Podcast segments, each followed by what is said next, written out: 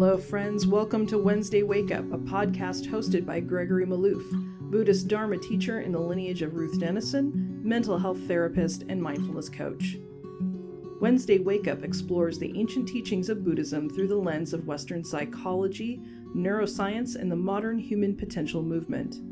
Our commitment is for these teachings to educate, challenge, and inspire you to awaken to your deepest potential to live a truly fulfilling life of wisdom, joy, and compassion. Thank you for joining us. May these teachings serve you well. I was at the um, Northwest Dharma Teachers Association conference last weekend. It's a pretty cool organization. It's about 500 different sanghas are involved with over 5,000 members, I think, across Northern California, Oregon, Washington, Idaho, Alaska, and parts of Canada. And so there were about 30 teachers from different parts of the country, from different lineages, coming together to just support each other as teachers. It's a totally unique experience, and it was my second time with those folks, and it was really lovely one of the breakout groups. A Dharma conference is just like any conference, except there's like not as much of a schedule and things kind of just flow and instead of an outline there's bells. It's like it's kind of like going to a conference but in an alternative reality. It's just completely it's conferency but the way buddhists would do a conference it just flows and sometimes there's it just dissolves into socializing and sometimes you're just there's silence and then we just meditate for 20 minutes and then we forget what we're doing. And there's like there was one point where we were all sitting and i can't remember what we were talking about because before i knew it we sort of the conversation died down and so you tr- everyone just started sitting. So we just all started meditating. There, there was no need to do anything.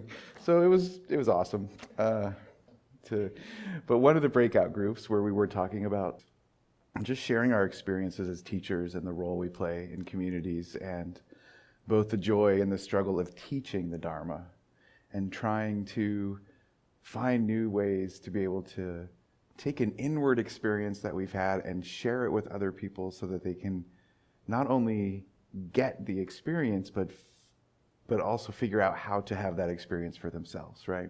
And it's what I often talk about in many of the Dharma talks where I comment on the fact that, you know, the Dharma is such an internal experience when we practice it, maybe not so much as it's embodied in the world when you get out into the world, but the, the inner experience of the Dharma, it takes a while to see the map inside.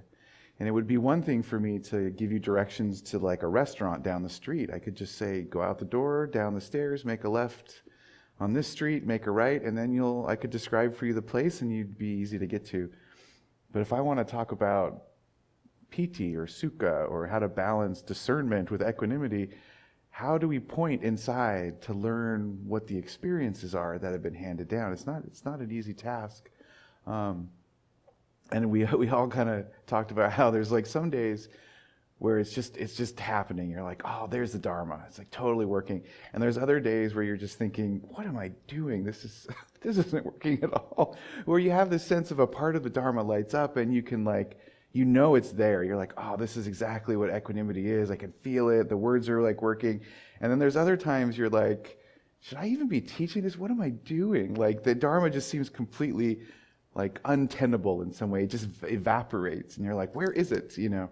So we just all shared those experiences of uh, the Dharma sort of teaching us and us teaching the Dharma and just that experience. It was it's a lovely, uh, nurturing conversation. I really enjoyed it, and it made me think of the topic for the next few weeks, which is going to be basically focused on how do we learn the Dharma. Like, what exactly are we learning, and how do we go about doing that? How do we come to our practice in a way where we do feel like we're, we're learning the thing that we think we're supposed to be learning. And how do we know that we're actually doing that? Because it's tough with the Dharma.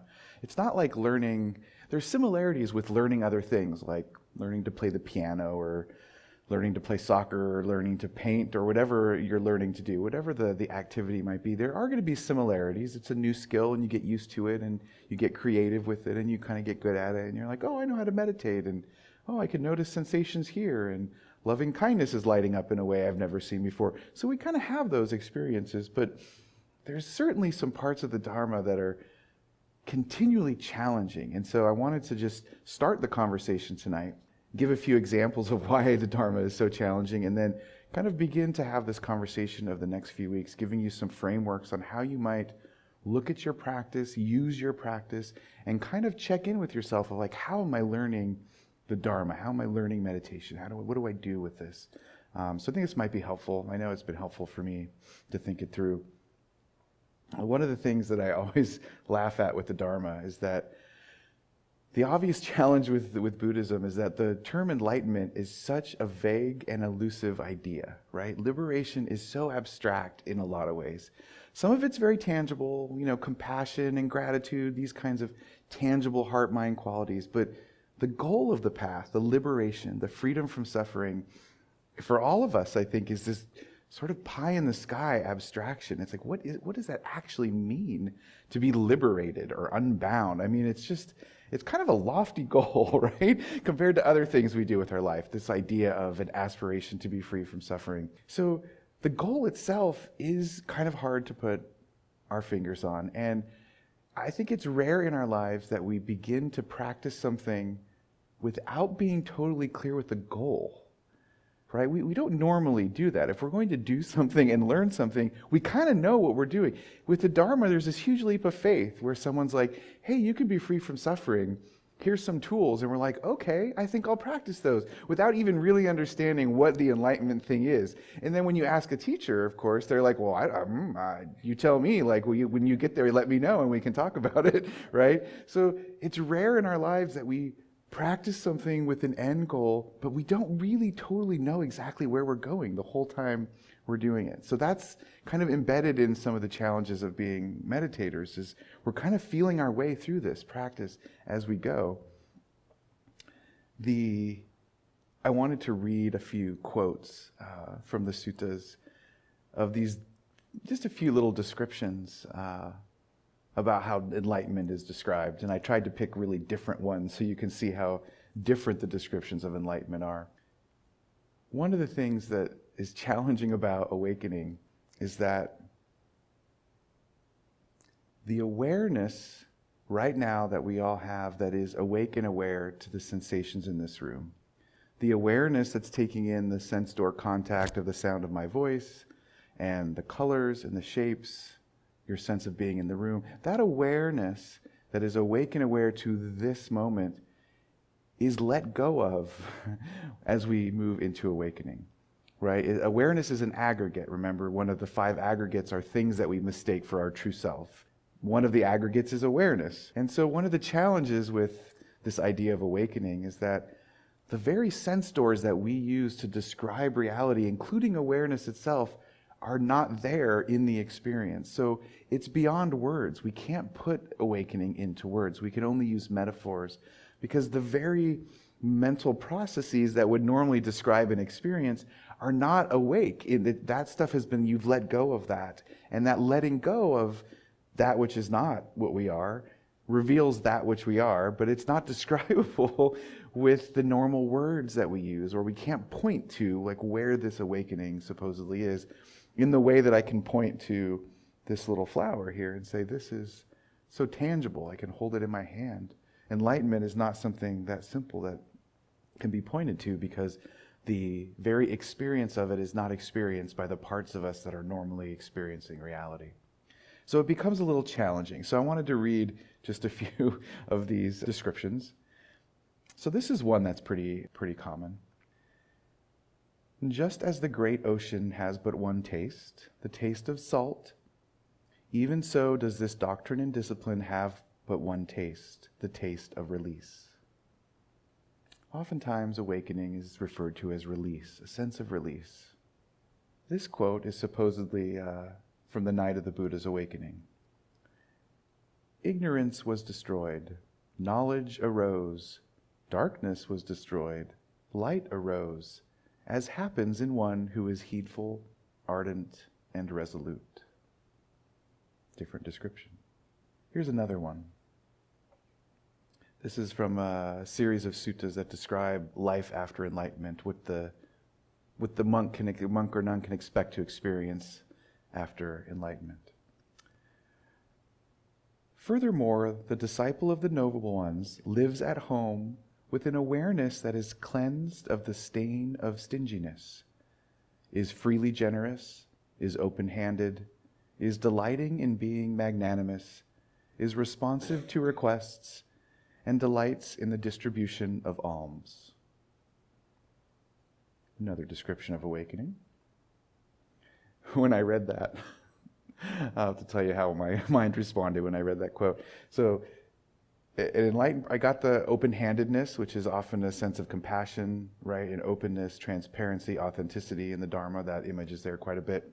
Um, so lives at home with an awareness cleansed of the stain of stinginess. And I thought to myself, ah, you know, it's, I definitely don't want to be stingy, but the promise of having an awareness that is cleansed of the stain of stinginess really wasn't that inspiring. I was kind of like, if someone came to my door and said, Hey, I've got this spiritual path, it's really hard, it's going to take your whole life, and when you're done, your awareness is going to be cleansed of the stain of stinginess. I probably would have said, you know, I, I kind of dig what you're, what you're all about, but I think I'm just going to sit here and watch Netflix. I think I'm good. I mean, I don't want to be stingy and all, but it's just that that description of awakening didn't like hook me the way other others really. And then I'll just, you know, another part of this I thought that was funny was the awakened being is responsive to requests. I was like, that's a very interesting, gentle sense of res- being responsive to each other, very responsive to requests. I was like, oh, that's interesting. Last week, when Doyle was helping us through the sutta, uh, sutta study, one of the things he mentioned was that enlightenment is often described in terms of fire. Fire was a big image in the Dharma. Uh, throughout the suttas, you see fire analogies and metaphors quite a bit. And Doyle had mentioned that nibbana or nirvana, when it's literally translated, there's a couple different ways. One is extinguishing or extinguished, and the other is unbinding or unbound. So again, there's this sense of ease, freedom, kindness, goodness. This is where we have this idea of enlightenment. I wanted to read, uh, since Doyle had referred to it, I wanted to read this little passage here from one of Thanissaro Bhikkhu's book when he describes how fire is used in metaphors in the Dharma, because uh, I think it, it, helps us to ground this idea of liberation. And this is how, uh, this is kind of a paraphrase, but I'll, I'll read it. To understand the implications of nibbana in the present life, it is necessary to know something of the way in which fire is described in the Pali Canon. There, fire is said to be caused by the excitation or agitation of the heat property. To continue burning, it must have sustenance. Its relationship to its sustenance is one of clinging, dependence, and entrapment. When the fire goes out, the heat property is no longer agitated, and the fire is said to be freed. Thus, the metaphor of nirvana in this case would have implications of calming, together with a sense of release from dependencies, attachments, and bondages.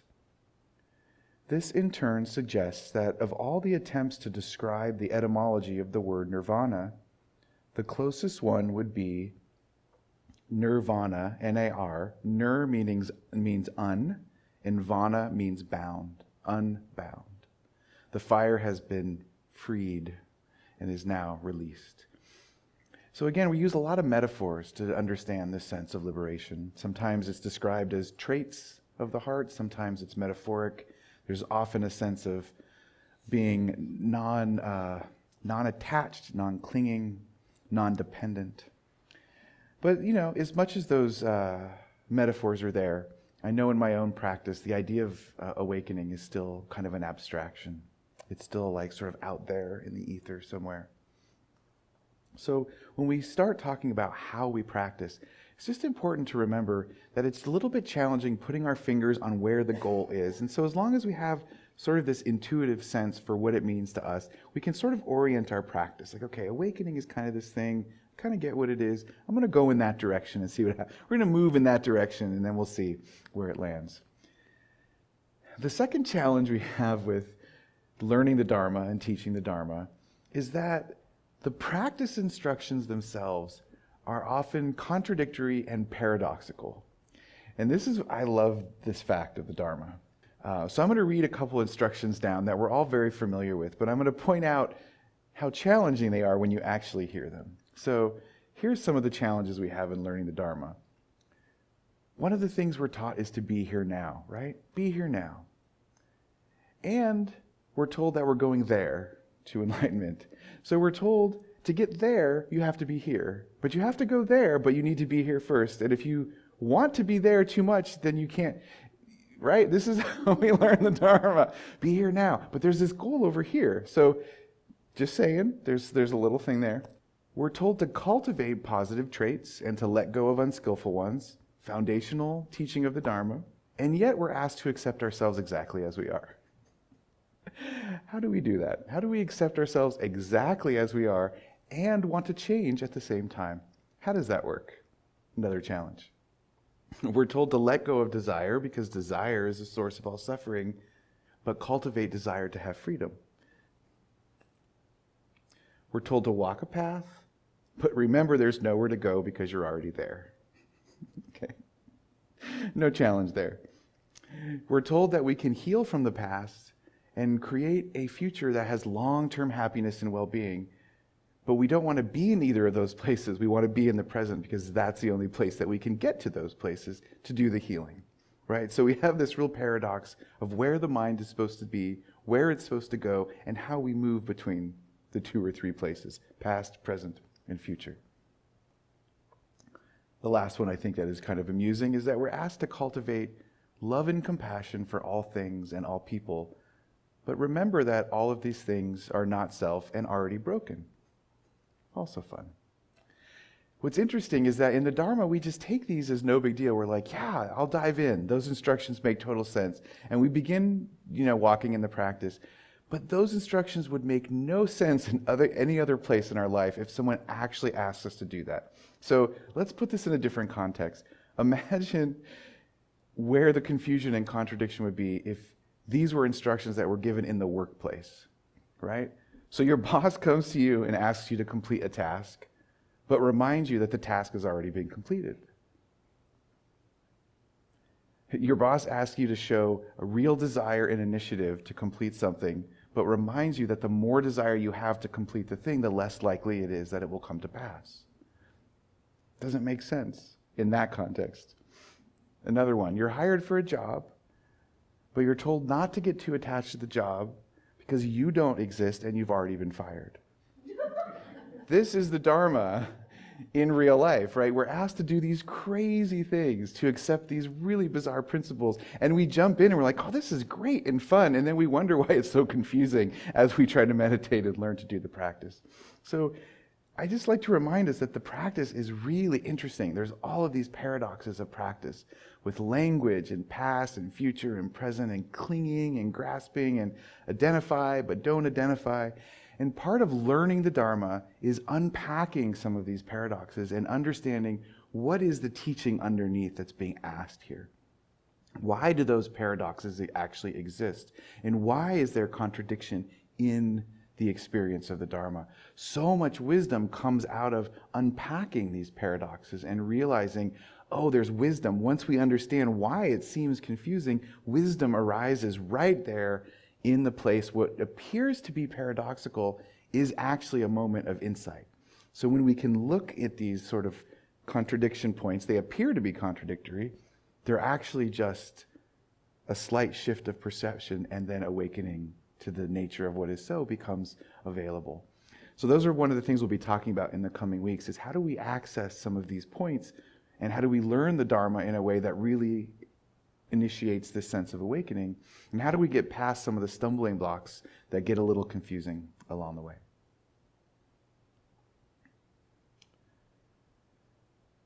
I wanted to start that conversation with just a little framework here for how we learn the Dharma. I like this framework. It's been a while since I've talked about it. This framework, as I've understood it in my practice, is referred to the three prajnas, the three kinds of knowledge they're really three tools. Sometimes they're referred to as the three wisdom tools. And there are three ways that we learn the Dharma or practice our actual meditation and our study of suttas and those kinds of things. And there's three of these prajnas, right?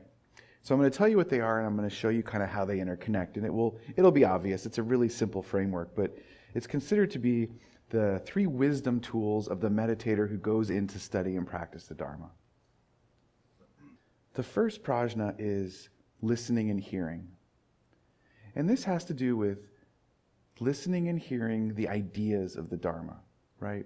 The concepts of the Dharma, the conceptualizations, the Eightfold Path, the Four Noble Truths, the Five Hindrances, seven enlightenment factors, six strengths. I don't know, you go all down the list. So the first one is how we listen and hear the Dharma. And that can be reading books, listening to Dharma talks, talking with each other, all these different ways that we understand the idea of the Dharma. This idea of the first prajna is that part of our practice does have to have some intellectual understanding. There has to be some framework for us to hang the fruits of our practice on. It's like having a uh, little hook that we can put a painting or a piece of artwork on. We have to have some place to hang these beautiful things compassion, joy, equanimity. We have to have some basic understanding of what we're supposed to be doing and why we're supposed to do it, even if we're not feeling it inside, if, even if it's up in our heads a little bit. So the Buddha understood that part of teaching the Dharma and learning the Dharma is just understanding the theory. What is it that we're supposed to be doing here? What was the Buddha's idea of happiness? What was his idea of stress? Why do we have the Brahma Viharas? Like, it's just the basic intellectual understanding of the Dharma. It's the tools. So, with that first framework, we move into the second prajna, which is contemplation. Sometimes it's referred to as reflection. And this is very interesting the way this is described in the teachings. We have the understanding of what the Buddha taught, which you can pick up in a book and you can read down the list. The next phase is not really phase, but another step is contemplation or reflection. And what that refers to is taking these ideas and asking ourselves, what does this mean to me? in my life, right? What does it mean to me? So we start off with this abstraction. Okay, there's four noble truths. Great. There's suffering, there's a cause of suffering, there's an end of suffering, there's a path out of suffering. Makes sense? Okay, that makes sense. What does it mean to me, though? What does it mean in my life? What do the Four Noble Truths mean to me in my relationship with my friends, being at work, being out in the world, my relationship with the planet, my children? What does it mean to me as a person? So the Buddha acknowledged look, I've got these teachings and I can tell you what the teachings are, but then you really want to ask yourself, well, that sounds great, but what does it mean to me? This is where you remember oftentimes when I teach different subjects, I'll say creativity, customize your practice, be creative with how you're exploring the Dharma.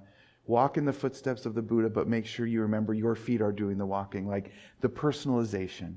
So the Buddha understood as a teacher okay, I've got my tools, but you need to have some ownership of them. You have to ask yourself, okay, there's the Brahma Viharas, sympathetic joy, compassion, equanimity.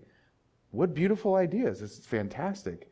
Well, what does it mean to me, though, in my relationships, in my heart, in my experience of being a person? So I think it's really cool when you look at the way the Buddha talked about teaching or talked about learning the Dharma. You could see that he was really aware of himself as a teacher. He's like, I've got this experience, and I'm going to encourage you to sort of learn how to learn the experience that was being intended to convey. So, the first one listening and hearing, how we take in the information, and then how does this concept or idea of the Dharma, what does it mean for me in my life? And then the third one is meditation. No surprise there. Meditation, though, in this context, is the experience of taking the ideas finding out what they mean to us, and then directly experiencing them inside. So when you look at these three prajnas, when you look at these three tools of wisdom, what the Buddha is saying is we start with kind of an abstract idea, and then we move towards a more personalized experience. And what we're doing is we're going deeper into direct contact in the heart and mind of the practice.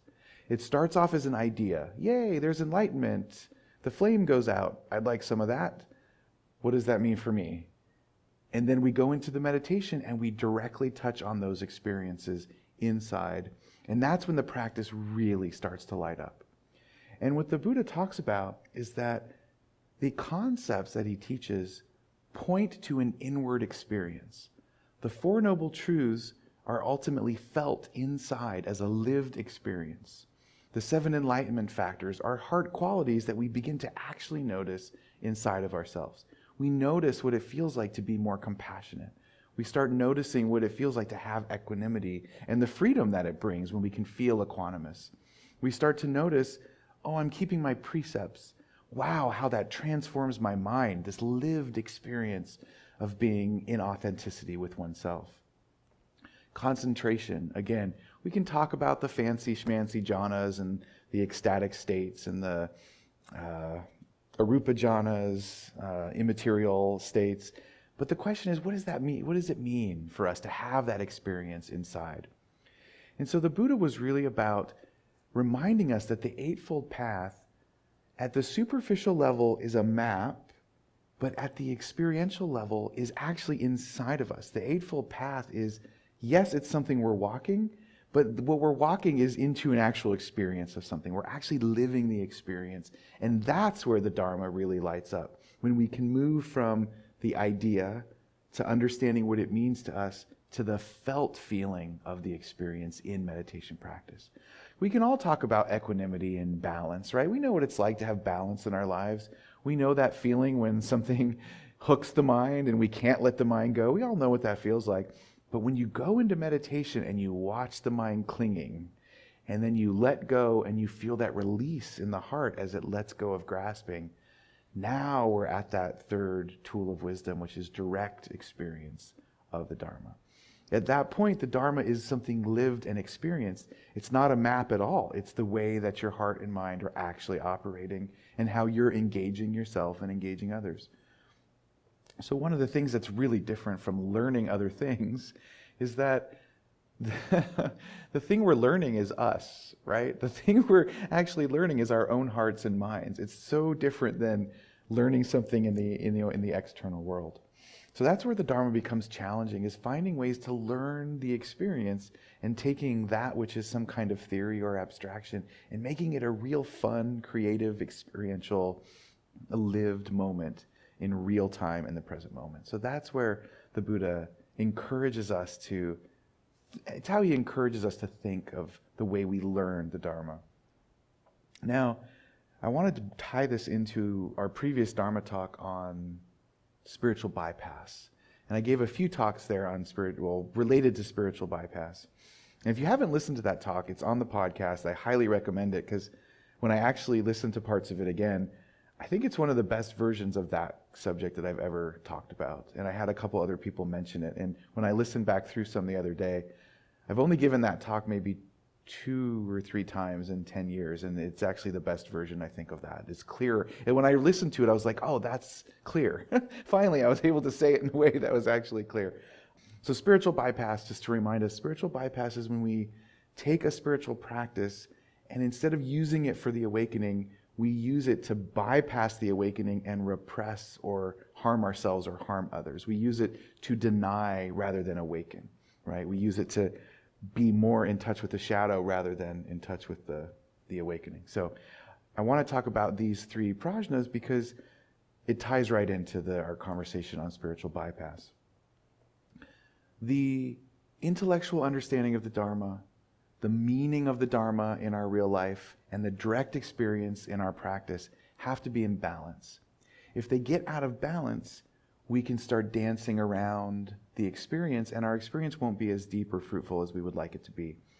So, for example, the first prajna is the intellectual understanding of the Dharma. And it can be so fun to read books and listen to Dharma talks and to get into the whole nitty gritty of the Eightfold Path. But we can hang out there too long. We can spend lots of times looking at suttas and translating things. We can spend too much time thinking about the Dharma and not feeling the Dharma, right? Where it becomes kind of away from the heart, a little bit too on the heady side. and if you don't know what that means, I would invite you to go online into chat groups about the Dharma it's war in there, my friends. Like, oh my goodness, the Buddha meant this. No, he did not mean that. I'm going to list four quotes to prove myself. What it, it's just argument after argument, long-winded arguments about what the Buddha meant and was he really awakened and what does this lineage say? And it's and these are like people who really love the Dharma. They love the Dharma. They love reading about the Dharma and studying the Dharma, and they're meditators. But they also really love to get in there and just spend in that first prajna and just debate and study and get into that whole thing. when I thought of telling you that this evening, I then was prepping for this Dharma talk, and I, I often go into some of the chat rooms when I'm doing ideas to see what people are chatting about. And I'll start reading, and then 40 minutes later, I'm like, get out of this. What are you doing? Like, this is enough. Like, you're just down the rabbit hole. Like, this person says that, and this, oh, what does that mean? And then suddenly I'm lost in the whole. That's what we mean about you got to be careful that the Dharma is this abstract intellectual exercise. We do a lot of that in the West. With Western philosophy, truth is an argument about something, it's something you can write on paper. In the Dharma, it starts as a hypothesis and becomes a self experiment. It's something we got to try out. So you can spend some time thinking about it, but don't spend so much time that you're picking a side and like, you know, suddenly you're on a team of people that believe like be careful with that first. You got to be careful there. I this is a note to myself as well because I can get in there and it's bad. The second one, right? The second prajna is asking ourselves the meaning of these teachings for ourselves. The balance here is this it's important that we ask when we're learning the teachings, what does this mean in my life? Because if we don't do that, it's going to be it's going to be hard to be passionate about the practice. But there is this slippery slope that happens where we start to customize the Dharma too much to our preferences, right? And so it's good to customize, like I'm having a certain suffering in my life, so I'm going to find out what the tools are. So I'm, it's going to be a lived experience. But the Buddha talks about if we personalize the Dharma too much, then we start practicing from ego. It's like my Dharma. And my Dharma has all the parts I like and none of the parts I don't like. It's like a custom, it's like customizing something on Amazon, right? We want to be creative, but we won't, don't want to be so graspy that our ego takes over and starts to customize it like customizing a suit or, or some clothing to ourselves. Because we have to know that the Dharma is going to challenge our preferences. So we have to be careful. What we talk about is that each of those prajnas can stimulate the ego, right? Can stimulate the ego. So the ego can get involved in the way that we study the Dharma and customize the Dharma and be in the Dharma. So we have to be aware of how we're engaging. And then the last one, again, is the meditation. The meditation, of course, is a significant part of the Dharma. But what the Buddha says is that if we don't hear the teachings, then we can't know them personally. And if we don't know them personally, we can't meditate. But similarly, sometimes we meditate for a long time, but we're not necessarily doing the practice correctly because the hearing part, it wasn't correct to begin with. So we mishear, and then we sort of customize the Dharma a particular way, and then we get stuck meditating in a way and we don't go back to the hearing to see if we're doing it properly, which can include hearing teachers, hearing others, course correcting our position. Meditation can be so enjoyable and so fun that sometimes we just we can get lost year after year practicing meditation and not returning to the top layer of asking ourselves, what is the teaching? What are the tools? Am I doing it? Am I doing it? Do I understand what's happening here? So any of the three domains of experience can be lopsided. We can get too clingy and too lost in any of these ways of experiencing the Dharma. I know students who've spent years studying the Dharma and create an ego around knowing all the Pali terminology and everything like this. There's nothing wrong with it, but it's the ego that comes up of like, I can quote the suttas and I know all of this stuff, but they never get into the meditation. So there's a, there's a lack of balance. Or they understand the Dharma, but they're not asking themselves, where is this important in my life? Oftentimes, what happens, and this is really noticeable as a form of bypass, is that sometimes we, sometimes we don't want to apply the Dharma to our lives because it reveals something that's vulnerable for ourselves. There might be a tool or a technique or one of the meditations that, if we were to apply it to ourselves, we have to deal with grief. We have to deal with loss. We have to deal with something upsetting for ourselves. And so sometimes we don't want to apply it to ourselves. We try to keep it slightly distant from the heart, right? So it's possible that we inadvertently push it away and we don't let it touch us. We want the Dharma to really feel into our hearts and our minds. And so sometimes we can keep the Dharma a little bit at bay so it doesn't go all the way in because it's something there that we're not ready to deal with. So we just have to be careful of that. And again, meditation as well. Sometimes we can get so wrapped up in the experience of meditation that we forget to check back in and ask ourselves, what am I doing again? what is this thing? Why am I doing this? I'm one of those people. I can get I love the experience of meditation so much. The actual sensations of meditation. I love the sensation of meditation that sometimes I don't want to do anything else. I just want to, oh, I just want to be present. I just want to be present. I can push the world away and get a little bit too attached to the experience of meditating and not check back in and ask myself, where is the suffering? Where is the healing need to be? And it's easy to use the uh, meditation as an escape from the moment rather than a feeling deeply into the moment. And it's slightly different, one or the other. So, that's another example. So, those are the three prajnas, the three ways that the Buddha talks about uh, approaching the Dharma as a student and how to be educated uh, in the experience. So, thank you for listening and sharing the evening with us with that. On that note, uh, let's plop into presence and uh, finish with some loving kindness.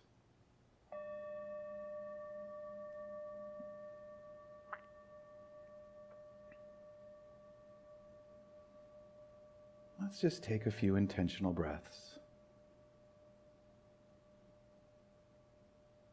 And on the exhale, let's relax fully into embodied being. Noticing again that your body takes up space in this room, has shape and form as it breathes. Really noticing the fact of sitting in this moment.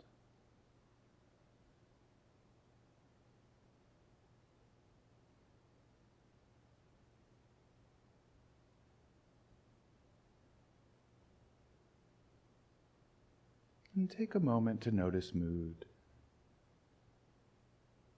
How do you feel in this moment and how do you know it?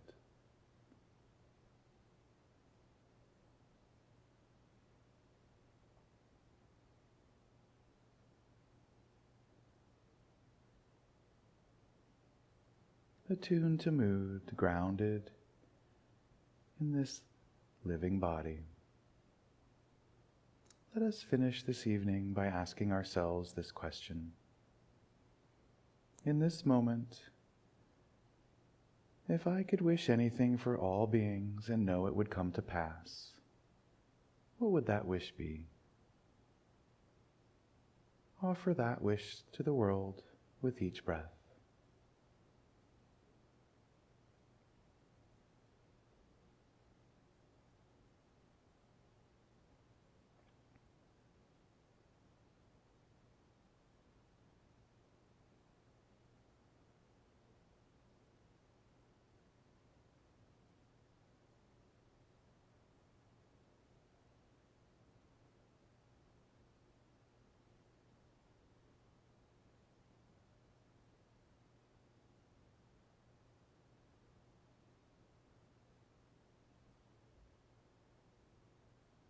May all beings be free from suffering in this very lifetime.